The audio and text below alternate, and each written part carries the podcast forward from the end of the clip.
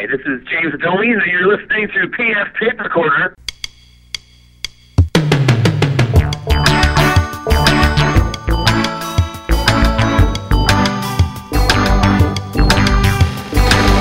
Hello there, I'm PF. This is my tape recorder.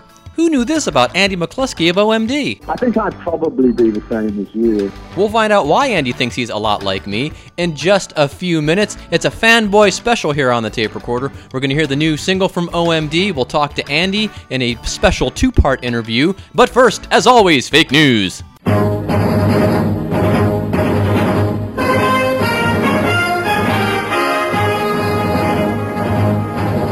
And now, fake news with me. An empty Russian cruise ship lost at sea for weeks has turned up some 1,300 nautical miles off Ireland's west coast. The Lyubov Orlova was being towed from Canada to the Dominican Republic to be scrapped when a tug line broke in late January, setting the ship adrift. Ghosts could be seen camped out on the deck in little shanty tent like ghost villages.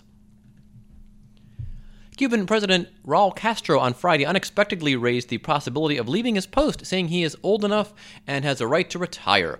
But he did not say when he might do so or if such a move was imminent. Political observers speculate that if the younger Castro steps down, he will either write his memoirs, retire out of the limelight, or become a contestant on Celebrity Apprentice. Overwhelmed by well wishers, the Duke and Duchess of Cambridge have begun sending out thank you cards, well, at least their office has. Uh, the Duke and Duchess of Cambridge were touched by your kind words, say the cards, following the wonderful news that they are expecting their first baby. It really was the most thoughtful of you and the Royal Highnesses send you their warmest thanks and best wishes. For the convenience of the great British public, the couple is registered at Walmart and Tesco. And I'm not sure that joke is actually uh, Britishly accurate. Uh, I, believe Tesco is the large. Uh, pfwilson84 at gmail.com for my British friends. Two months after launching a nationwide program to address school security, the National Rifle Association has begun to put together safety standards and risk assessment guidelines they say will help protect schools from future incidents of violence. In a related story, the National Fire Safety Council is about to unroll a plan that calls for more flammable liquids to be stored in schools. Under Armour has filed a suit in federal court in Baltimore against sports apparel rival Nike, alleging Nike has infringed on Under Armour's trademark by using variants of the phrase I will in promotional campaigns. Said a Nike spokesman, Go ahead, make my day. There's been a rash of tourists lost in central Arizona looking for the famed Lost Dutchman gold mine, which is thought to be hidden near Apache Junction in that state. Many have been rescued by park rangers, and park officials don't mind visitors and the tourists, but insist the gold mine doesn't exist. A skeptical Glenn Beck was pulled out last Thursday. Aerosmith Steven Tyler believes he has spent millions on drugs over the years. Asked by Australia 60 Minutes television program about the rumors that he spent $20 million on drugs. Uh, that's not exactly true, Steven said, and he shared his impression of the more accurate financial figure of $6 million. No, probably realistically 5 or $6 million, he said, quote unquote. But it doesn't matter. You would also say I could have snorted half of Peru or six American Idol winners. New studies confirm that the average woman speaks about 20,000 words a day, while the average man, on the other hand, hovers closer to 7,000 or a little over 10,000 if his wife says it's okay. A new kind of lake monster has been found in the depths of Lake Tahoe, gigantic goldfish. Researchers trawling the lake for invasive fish species scooped up a goldfish that was nearly one and a half feet long and 4.2 pounds in weight. And when it swims around the bowl, it swims around the bowl. I'm not even sure what that means exactly. When Ted Nugent hits the road this year, he's calling his tour Ted Nugent's Black Power 2013. He writes on conservative website World Net Daily. The truth is, the Democratic Party has been the engineer of the destruction of black Americans, and everyone knows it, except the very people who need to know it the most black Americans, he writes. And Ted will be delivering that message via songs Wango Tango, Jailbait, and Tied Up in Love. And that's been fake news with me,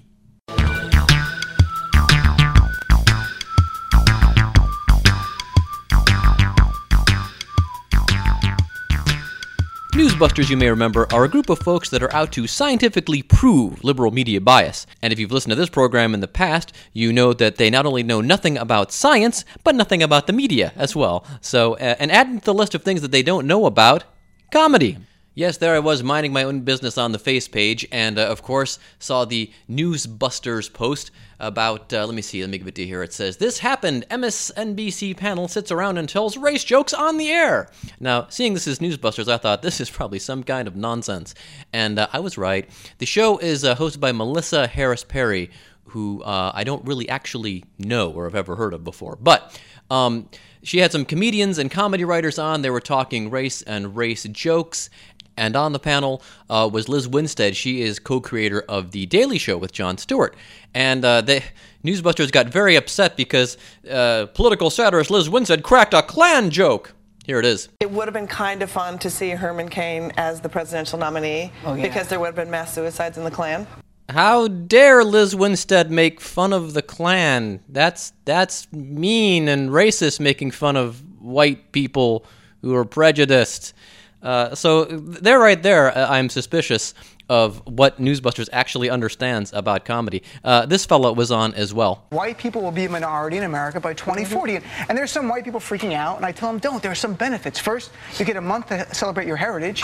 Right. Black History Month, you'll get at least a week, like Whitey Week, you know, and celebrations. That's a guy named uh, Dan Obeidallah, who I've actually never heard of, but um, he's making fun of white people. So yeah, that's that's real racist. Um, he's white, by the way. He's half Italian, half Palestinian, I believe, according to his bio. And um, yeah, so uh, Newsbusters assures us that if Fox News ever did anything like this, and they would not, that the liberal media would go crazy. Well, you're darn tootin' Fox News would never have someone like Dean Obeidallah on their network. Dean Obeidallah joins Kimberly and me here in uh, uh, in our New York studio. Thanks. Thank you very much. Thanks for having me on. Thank you. And thank you, Geraldo, host of Geraldo at Large on Fox News.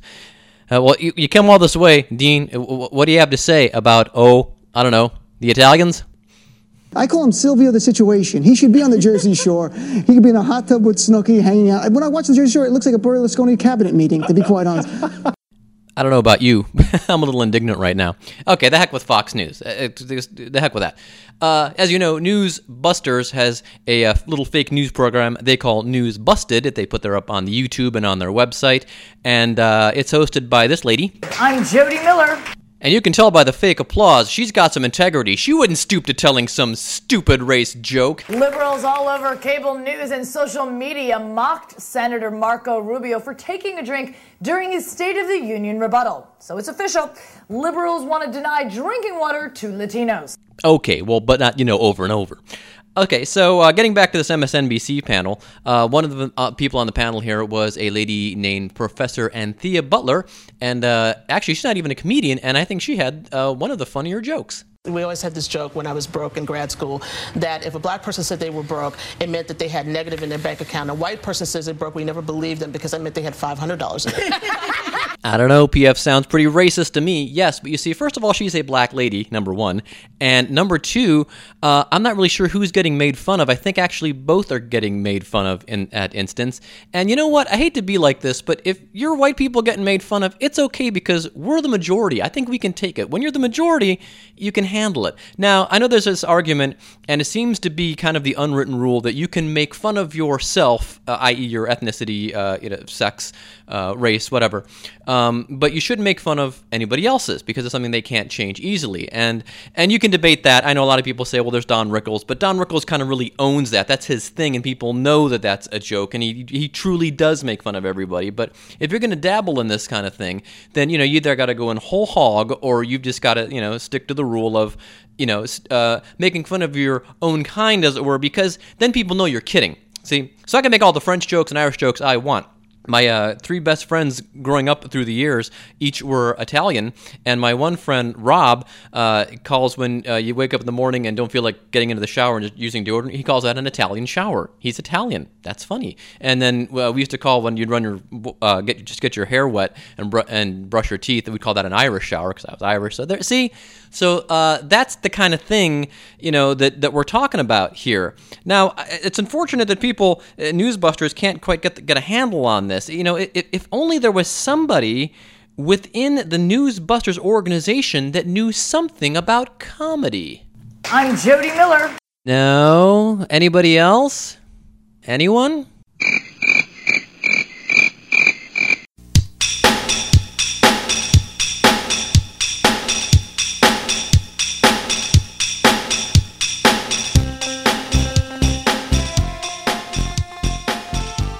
Hopefully, you're like me when it comes to people fanboying about bands that you're not particularly interested in. Uh, for example, the uh, Rock Solid podcast that I recommend to you. They did an episode last year about Van Halen's new album, and uh, Pat Francis, one of the hosts, Van Halen fan, uh, Gary Lucy, not so much. He's the other host. He's more of an alternative guy, even though he has a wide palette.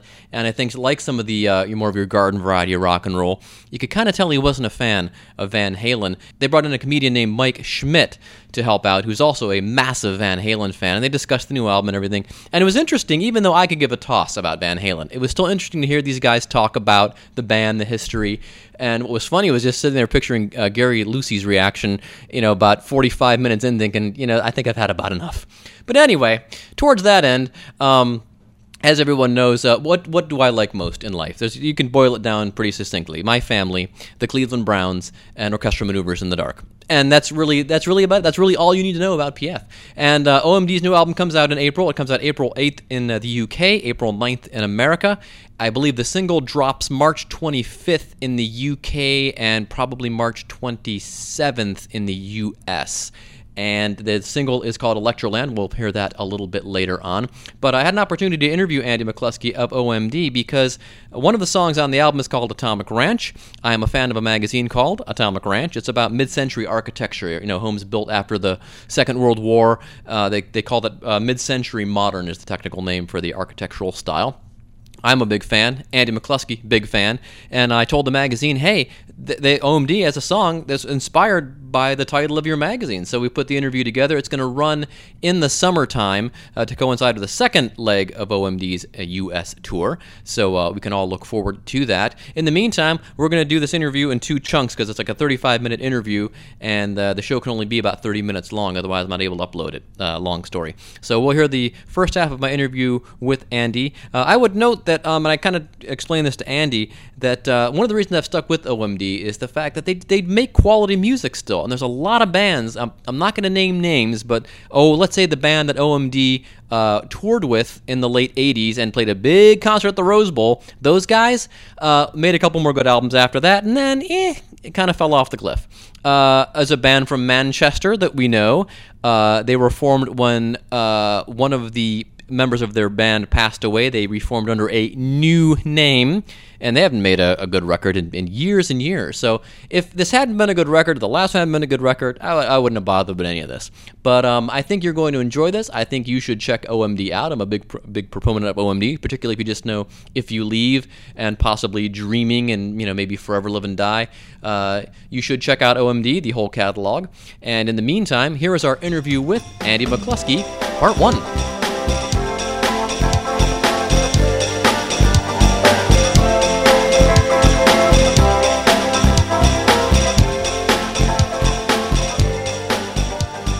How you doing there? Good. Uh, this will be the uh, actually the third time we've done this. We lucky? yeah, and uh, we've met twice before uh, as well. We did the interviews um, when you brought out Sugar Tax, and then I met you when you came to New York, uh, touring that, and then um, I interviewed you when the singles came out in '99-ish, I guess it was. And uh, wow, so it's still both a fair while ago, huh? it is, yeah. Well, then we bumped into each other um, when you guys were in Chicago on the first time with History of Modern tour. I was going upstairs to interview Paul, and I bumped into you at the elevator. Ah, right. So yes, of course. Okay, I remember the hotel there. Yeah. Yeah, yeah. So uh, that was. Uh, yes, no. Paul, Paul, Paul, Paul does the interviews when I'm on tour because I, uh, I, I, I everybody's happy. I stay quiet when I'm not on stage. I remember you telling me that that you uh, have him do the ones on the road while you uh, do them ahead of time. Um, this interview kind of came about in a weird way. I'd seen in an interview with you after uh, History of Modern was wrapping up the tour that you had written a song called Atomic Ranch, and uh, you had it was inspired because you picked up a copy of the magazine of the same name certainly the uh, the title comes from that. Yeah, I mean, I I am an avid reader of Atomic Ranch magazine. Whenever I'm in the states, I always buy a copy. Oh, great! Um, now I know you're uh, interested in architecture, of course. Uh, like probably the the lay OMD fan probably knows that from just the title of an album like Architecture and Morality. But you also were going to go off to study architecture uh, before the band really took off. No, I, I, was going to be I was going to be an artist. I was going to be fine art. Oh, really? I wasn't going to be applied art and architecture. Yeah, um, that, that's. Um, although having said that, a lot of my art was actually quite um, well. It was sculptural, but sculptural on a fairly substantial scale. It was um, quite large bits of um, rejected anything I could get my hands on that were hammered and nailed and screwed together and then painted black. So Hmm. they were very large, kind of monolithic black constructions that were almost architectural on in scale. But uh, no, I was going to be an artist actually. So um, I, I asked you about the atomic writing because so. Did you ask to do this for them, or did somebody ask you to do this for them? How, how No. did this thing come about for Atomic Ranch then? Well, this is that, that's the weird part is I was familiar with Atomic Ranch magazine as well, having an interest in that style of architecture. I grew up in an Atomic Uh-huh. Ranch, although not a fancy one, just a Oh, garden wow. variety. Yeah, and the first house my wife and I bought was uh, a ranch style with uh, some of those elements. I've always kind of been interested in it. So, and, and of course, you know, being a, a huge OMD fan, uh, spoiler alert, um, you know, that the two things just kind of came together, and I wrote them, and I said, you know, did you know that OMD have a song coming out in their next album called Atomic Ranch? And they were like, and the editor actually is pretty well versed in OMD. She ran off a bunch of songs, and he goes, oh yeah, they're Enola Gay, and not just the hits. I mean, you know, the hits uh, here. I mean, you know, but she she's quite versed in uh, the OMD catalog, so it just all kind of came together serendipitously, I guess. Oh, right. Yeah. Is this Michelle? Yes, that's exactly right. Yeah, what sort of grin- gingery brown or something? Gringeri-Brown? Yeah, yeah. Exactly. Yeah. And uh, is that Oh, she was well, well, I'm, I'm glad. I'm glad she knows of us. Yes, definitely. And uh, she's excited that you guys are coming to Portland, out where she's at. Um, and, and she was the one that actually uh, pointed out to me. She goes, "It's kind of a kind of a nuclear theme running through some of uh, OMD, what with Enola Gay and now Atomic Ranch, and uh, your former associates Atomic Kitten. Is there some kind of subtle? yes, she could say that. She could say that. Yeah. Um, I mean, it's my connection with Atomic Ranch really comes in from several several directions. I um, I've always had an interest in architecture, and particularly, I mean, essentially, I'm a 20th century modernist. Okay. You know, that's where I come from. Uh, so I like constructivist and modernist painting, Mondrian, uh, Van Doesburg, people like that. I like Russian constructivists, um, Bauhaus. And well, particularly when I was younger, I was everything was was modern. Everything was modern with me. Everything was 20th century modern. Um, and I think, you know, I didn't grow up. I didn't grow up in anything like an atomic ranch house. The house I grew up in was a very standard English brick-built semi. But growing up in the 60s, I was surrounded by things that would certainly resonate with fans of um, kind of, you know, American mid-century modernism. Um, I, you know, I our lounge was, you know, bright yellow bamboo pattern wallpaper. Uh, we had uh, the, the wire coffee tables. We had the um, very famous in England, certainly Richardson's homemaker set of dining um, um, cups and saucers and plates. Things that you know you you would instantly recognise, even though they're British, Yeah. as being kind of mid mid century modern. Um, and the funny thing is, I sort of I wandered away from that for several decades, and then came back to it partly out of my fascination with the Atomic Ranch magazine, but partly because of um, an architect called Cliff May, because my wife grew up in the San Diego area I in a so. Cliff May hacienda style Oh, okay. 1930s house. So again, there's a, there's a personal sort of. It wasn't, wasn't quite an atomic ranch house, but it was definitely in there, in the era, Right, right. the style. Exactly. Um, I don't know. I don't know if you know Cliff May houses. So Yeah, that's like my mom's house is, um, and she's kind of remodeled since then. So unfortunately, the wood paneling's been painted over. The uh, kind of the, the mid-century kind of uh, the one element we had in the house was this div- this divider that was kind of a half wall between the dining area and the living room, and that's all gone now, uh, sadly. And unfortunately, my wife has no interest at all in mid-century. She's much more of a traditional person. So, uh, I mean, she likes interior design and things, but as far as having a, a house that's mid-century modern, uh, not much of an interest there. Um, Yeah. Do, do you like, um, I'm interested in your opinion on this, when people take a mid-century modern and try to bring it into the 20th first century, or are you more of a fan like me of trying to make it maybe look more like it did then, but still with just some, you know, contemporary elements? Because there seems to be two schools of thought on that. yeah, I mean, I'm not a particular fan of much modern um, interior design. So I would rather live in a period interior. Um, there are s- several of which I'm happy to deal with. I mean, I went through a phase when I lived in a house, you know, I lived in a house that was built in 1550. Oh, wow.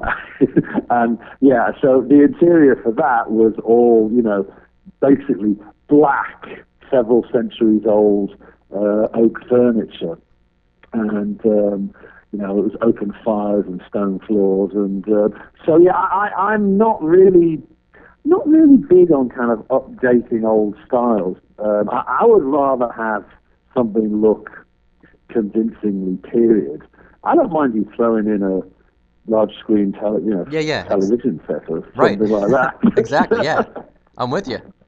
Um, so, as far as architecture and your interest in it, does a lot of that stem from history? Because my brother-in-law is actually an architect, but he really is more of a, a, style and things that look cool type of person, where I'm more of a what does this building or uh, architecture say about the period in which it was constructed? Well, I mean, you know, different people come at these things from different directions, don't they? You know, I mean, Yeah. it's, I think I'd probably be the same as you. I mean, I, I, I'm I'm fascinated in many ways by what the style of architecture, and in a broader scale, the design of a period, how that speaks of the mentality of the moment. And I think in that respect, our song Atomic Ranch is probably an example of us analyzing the sort of the utopian dreams of the post-war era Yeah. that, you know, by the 70s and certainly into modern times turned out to be somewhat more dystopian. Yeah, exactly. Yeah.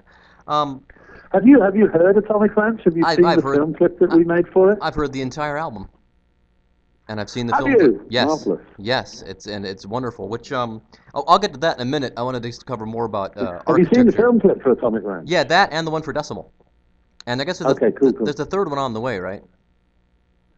Yeah, there is. Yeah. Okay, cool. Um, as far as uh, like um, modernism and, and other areas, I, I've always uh, thought maybe you know Michelle over at Atomic Ranch should take on for her next book uh, a thing on atomic schools because my daughter's school was built in 1959. It's got all the great elements of uh, mid-century modern. It's got the scallops and you know exposed beams in the ceilings and things like that. It's just a it's just a cool thing.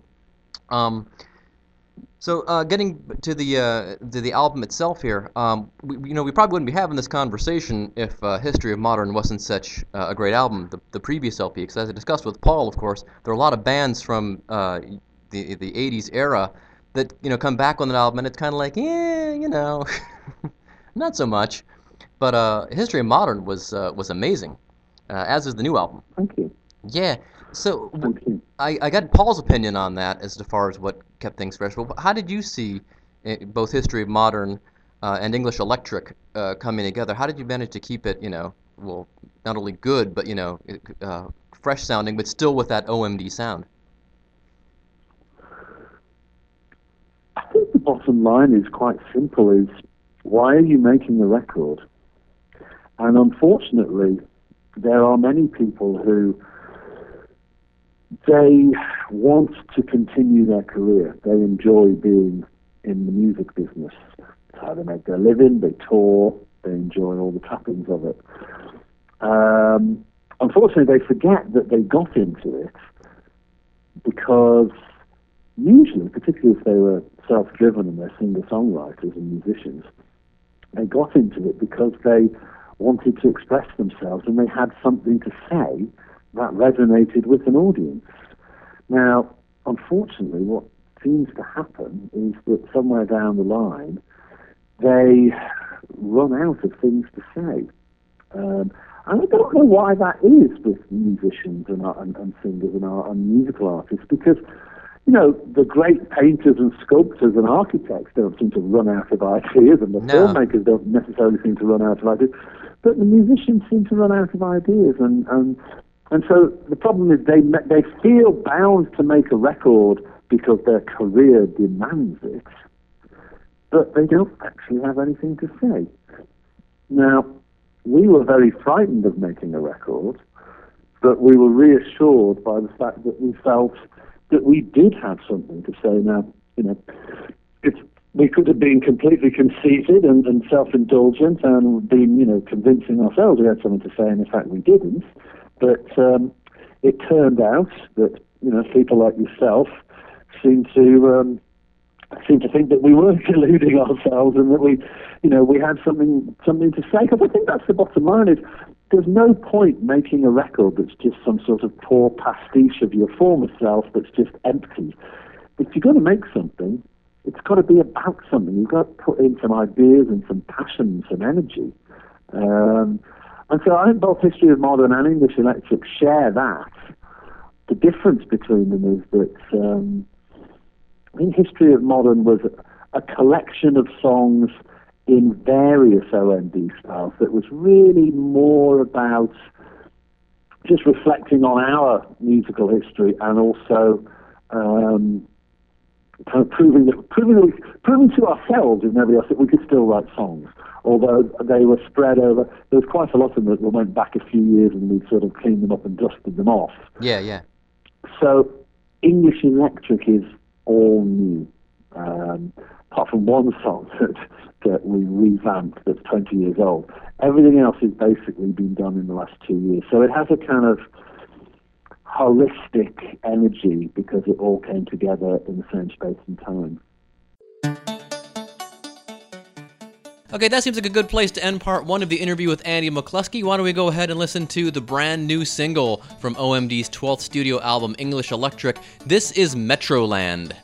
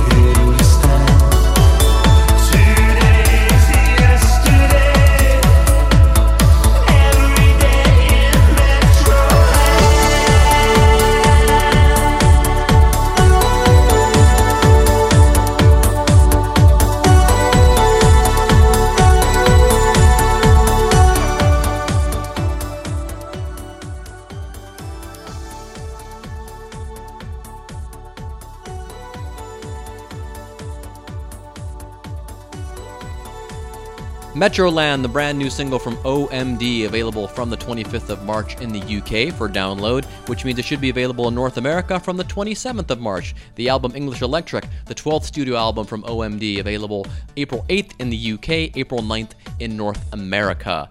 I like this a lot as a first single. It's a little different from ones they've released uh, previously. Uh, Sister Marie Says and History of Modern Part 2. This is a little more ethereal, a little more melodic than those tracks. Uh, so I'm, I'm digging this one a lot. This is my uh, my big thing of the week, if you will. And uh, we're gonna let this play out while I do the credits. You can let me see. Follow me at uh, on Twitter at PF66. Uh, you can like the podcast on Facebook, and I hope you do. Uh, PF Tape Recorder in Facebook. Let me see. the logo, of course, designed by Dan Coble. His new podcast with his buddy Logan. That is up. We will have links to that on the Podbean page. And let me see. You can follow him, by the way, at Tiger Dactyl on Twitter. Uh, music for PF Tape Recorder composed and performed by John Veropoulos and Doug O'Connor with a little help from me. Uh, that is all the business we have for this week. Stay tuned next week then, so long, and thanks for listening.